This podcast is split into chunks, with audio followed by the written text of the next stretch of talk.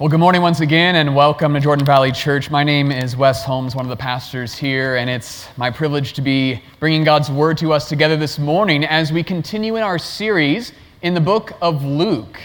The King has come. The King has come, and his name is Jesus. And this morning, as we continue through Luke, we find ourselves in chapter 5. So if you'd like to turn with me to Luke chapter 5, we'll just look at the first 11 verses. And we'll consider this together this morning. So, Luke chapter 5, verses 1 to 11. And this is the word of the Lord. One day, as Jesus was standing by the lake of Gennesaret, the people were crowding around him and listening to the word of God. He saw, saw at the water's edge two boats left there by the fishermen who were washing their nets. He got into one of the boats, the one belonging to Simon and asked him to put out a little from shore.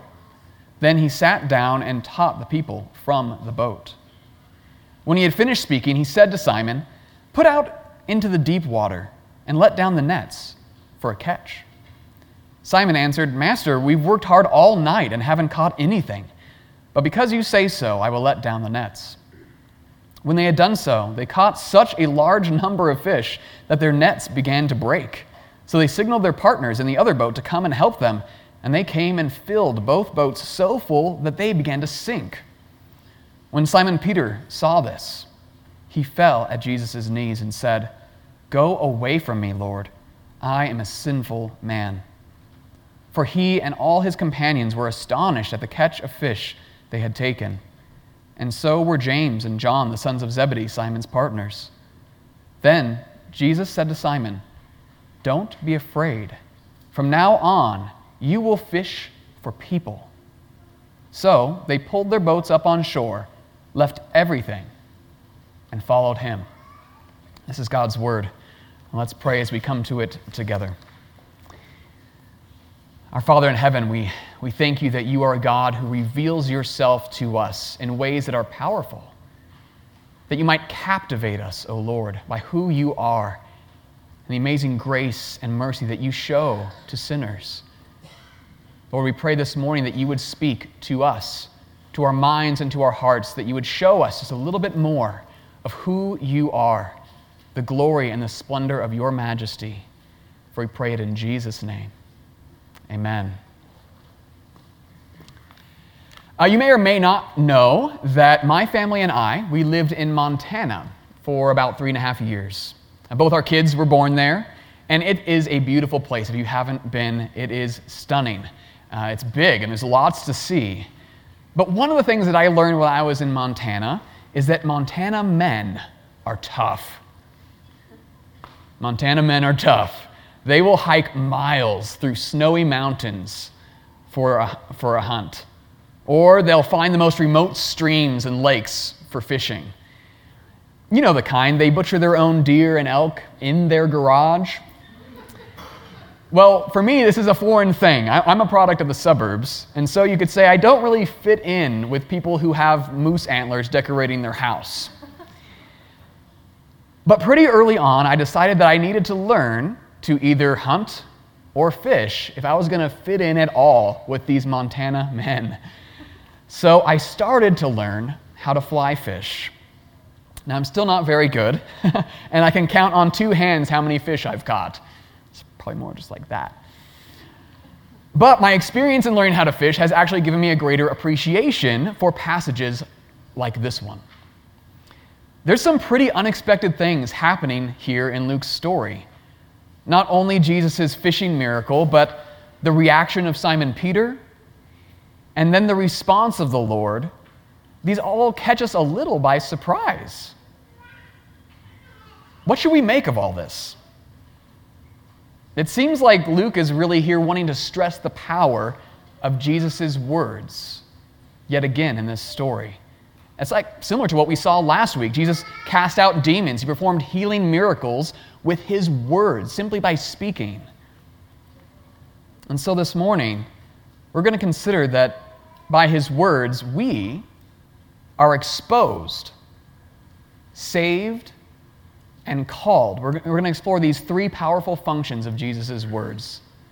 And these three points will serve as markers to help us understand that at the word of Jesus, we are exposed in our sin, saved by faith alone, and called to follow him.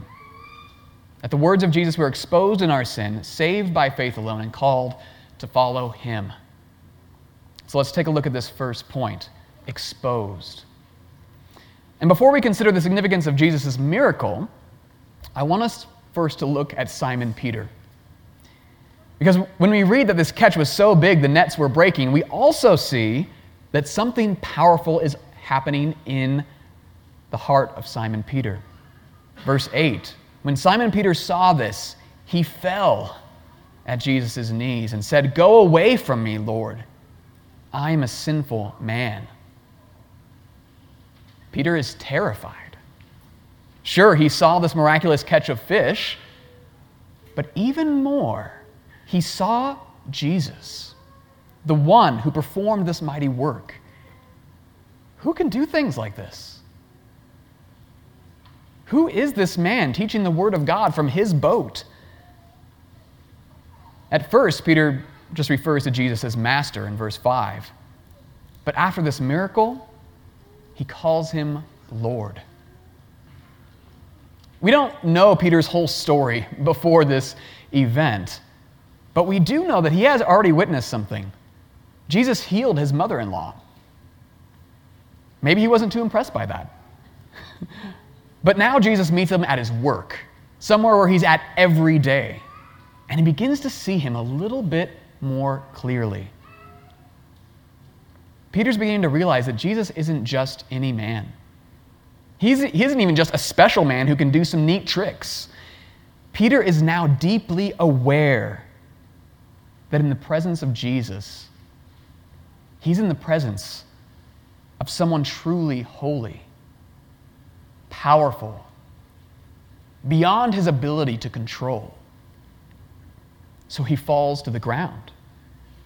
It's an act of humble petition now, what would you ask of Jesus after having seen him perform this miracle? Lord, could you maybe come with me and do this a few more times? I mean, wow, I could really use the boost in my fishing business.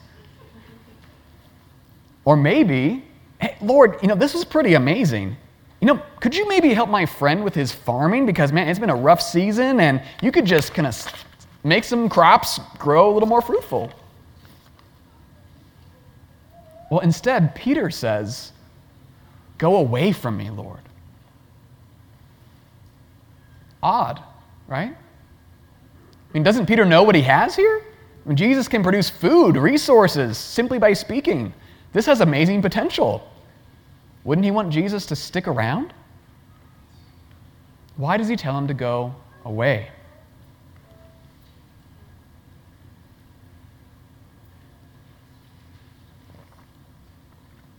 It's because he's exposed.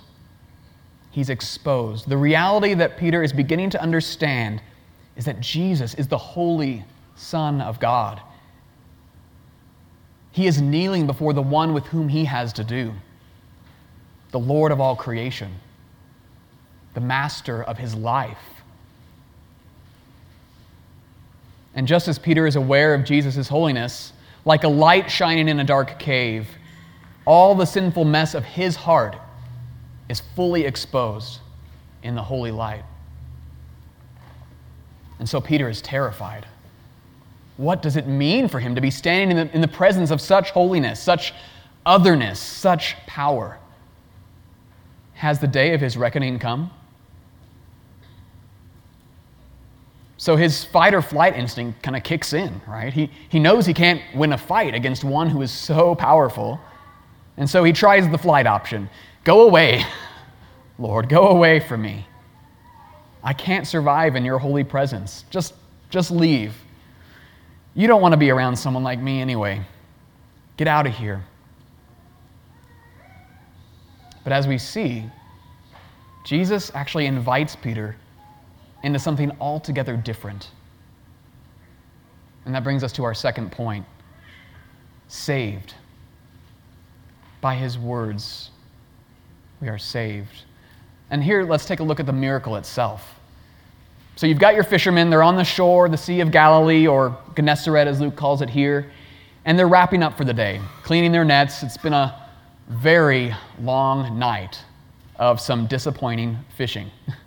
no fish, not one. I can relate.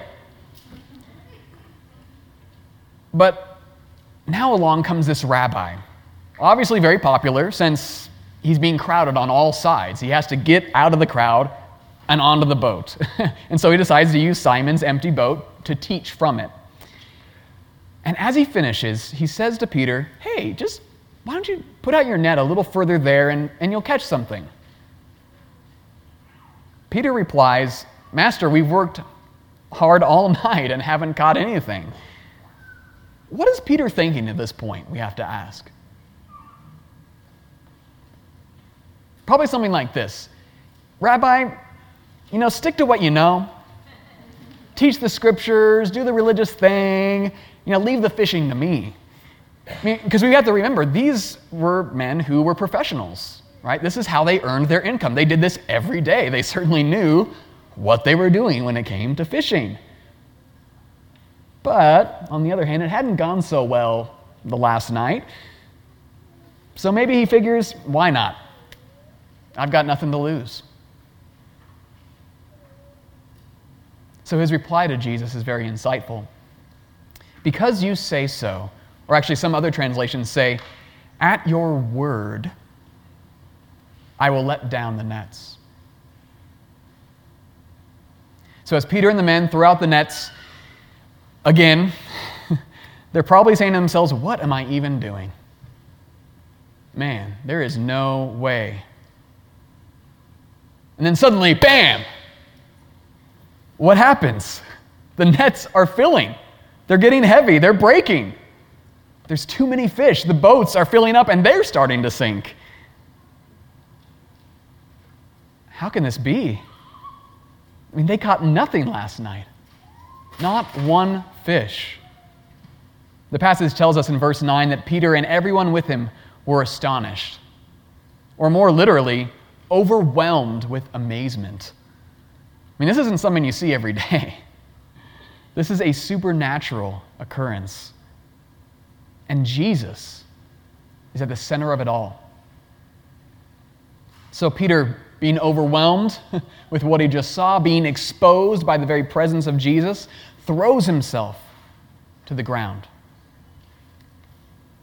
Jesus had provided abundantly, way more than what they needed, more than even what they could handle. But what does this mean for Peter and his fishing companions? It means they would never need to worry about a bad night of fishing ever again. It means there is someone in control of every area of their lives, including their work. I mean, this kind of experience really puts into perspective what is most important in life. Because, most importantly, what does this miracle say about Jesus? It says that he is the Lord of all the fish in the sea, indeed of all creation. He is the one who can do far more abundantly than all we ask or imagine. He provides for us what we could never provide for ourselves. And Jesus, he gives a hint of this reality, even as he says to Peter, Don't be afraid. This is the first thing that Jesus says to him. In the midst of terror and amazement, don't be afraid. Because Peter is exposed. Jesus says, Fear not. And the real reason he doesn't need to be afraid is because of what Jesus has been teaching the people as he's been traveling around, the word that he's been proclaiming, that he has come not to bring vengeance, but to grant salvation, that he is the king who has come to proclaim liberty to the captives, the recovering of sight to the blind to set at liberty those who are oppressed, and to proclaim the year of the Lord's favor. Remember, this is what he has said is fulfilled in your very hearing in the synagogue.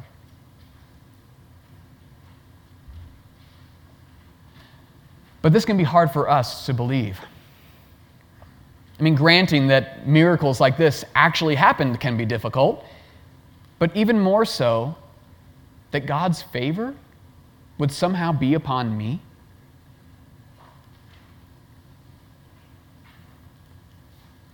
You see, what Peter didn't know yet is that Jesus' provision would be much more than this enormous catch of fish. It would be much greater than any earthly resource and far more costly than he could ever imagine. Jesus came to give his life for those who are dead in sin. He came to wash away all the filth of our guilt.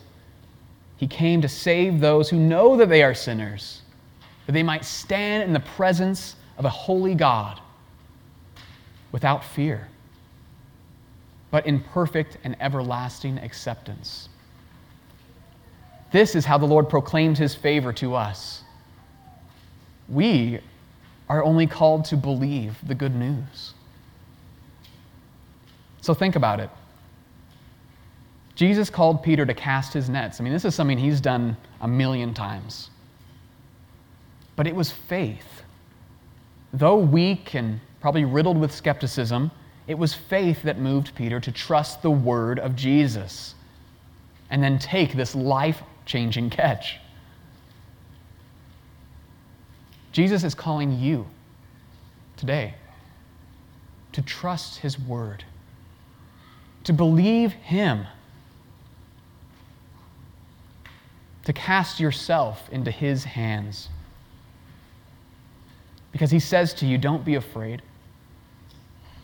I love you. Don't give up hope. I died for you and overcame death. Trust me. Friends, your acceptance with God in Jesus isn't based in any way of how well you perform or how obedient you are if you stumble and fall along the way, He will not cast you out. Simply trust in His perfect provision of His life and death and resurrection, and you will be saved. And then He'll bind you to Himself forever, even as He calls you to follow Him into everlasting life. And that brings us to our final point. We're called. By His word, we are called. Because Christ saves us from our sin, which means that we no longer need to fear God's judgment. He saves us from our guilt, so we are free from the, the shame of our past. But He also saves us from our ongoing tendency to turn from Him to other saviors. So to be saved by Jesus means that we're called to follow Him into that salvation. And this truth is actually beautifully revealed in Jesus' call to Peter to be fishing for people. Peter is saved by faith in Jesus' mighty word, right? Jesus does the work, he performs the miracle. But then he calls Peter by that same word to follow him. Now it's interesting, the passage says they pulled up their boats to shore and left everything. We're not even sure what happened to all these fish. But the text tells us that Peter and his co workers, James and John, left their jobs as fishermen to follow Jesus full time. The Lord called them to a change in employment. now, that's not what Jesus calls everyone to do, but have you ever considered that Jesus may be calling you to leave your job and follow him? Well, even if he's not, he calls all his disciples, all of us, to be fishers of men, wherever we are. But what does that actually mean? Let's unpack this together. David Hanson is a pastor from Montana and also a fly fisherman. There's something going on here. He's probably much better than I am. Uh, but he describes fishing for people in terms of living as the fly on the end of God's fishing line. Because when you tie a fly, you use very tightly wound wire and other materials to make an attractive treat for the fish. He says, when God is tying us, to catch people. It is often the painful winding of the wire, the poking and the prodding, the, the adding and the removing, which makes us the best representation of the real thing. And the real thing is Jesus. We are called to be representations of Christ in his saving power to a hungry world. As fishers of men, we get to repeat the words of Jesus after him, and then we get to see his mighty word do the work. And you can do this anywhere with anyone. You don't have to give a formal gospel presentation or, or share the four spiritual laws. I mean, as good as these things can be, you can share the words of Jesus in informal ways, drawing small connections between the Bible and from your life. So, how is God calling you to fish for people? It'll probably look different in each setting. If you think about people in your workplace, or your neighborhood, or even your own home, it'll look a little different in each place. But just like you use different flies in different bodies of water, we can represent Christ in different ways. So I want to encourage you ask God what it would look like for you to represent and follow Christ in the daily grind of life, wherever you find yourself. But beware, as you're seeking to follow Christ, of all the false saviors that uh, are all around us. Right? These saviors of worldly comfort and wealth. They promise to give you the good life now, right? Or the savior of self righteousness. It promises that your own goodness can overcome your sins. Or even the savior of blind optimism, which promises that you don't need to honestly face the difficult things about yourself or the world. Following Jesus isn't easy, friends, but it's the most adventurous and life giving thing that you'll ever do. And in the end, he will lead you into fullness of peace, righteousness, true righteousness, and joy. The things we're all longing for he provides. And so, to wrap up, at the, at the words of Jesus, we are exposed in our sin. We are saved by faith alone, and we're called to follow Him. And so, as we follow Him, He'll continue to expose our sin, but, but not to harm us. He's saving us.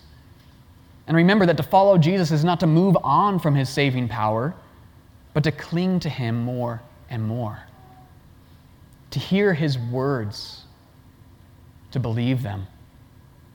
And so, brothers and sisters, let's follow Jesus as he prepares us to be fishers of men, holding forth the mighty word of his grace and the hope of everlasting life. Amen. Let's pray together. Lord, show us. Show us what it is to follow you we feel our weakness and our need. And Lord, we need you to carry us because we're stumbling and falling all the way through. But thank you, Lord, that you have shined your light. And that as we look to you, we can know which way to go. So give us strength, O Lord, to reject the false saviors of this world and to cling to you alone as the one who has the power to give eternal life and forgiveness of sin and everlasting righteousness. For we pray it in your name, Lord Jesus. Amen. Amen.